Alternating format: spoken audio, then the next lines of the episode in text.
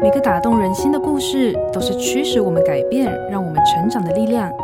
在心灵绿洲这个节目里，我们每一集都会和你分享一则寓意深刻的故事。如果你喜欢我们的节目，请帮我们分享给你的朋友，也别忘了按下订阅，避免错过之后精彩的内容。心灵绿洲。从前有一个农夫，每天呢都会挑着一根扁担到河边取水。扁担上有两只水桶，其中一只有一道小小的裂缝，所以每当农夫把水提到田里的时候，这只破了的水桶里都只剩下半桶的水。有一天，农夫的太太跟着到田里帮忙，发现了这个状况，于是劝农夫说：“你怎么不换一个新的水桶呢？”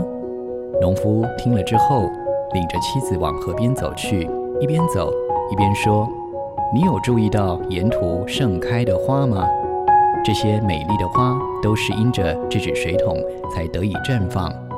如果少了水桶沿路漏出来的水，那我每回到河边取水，就没有这么美丽的风景可以观赏了。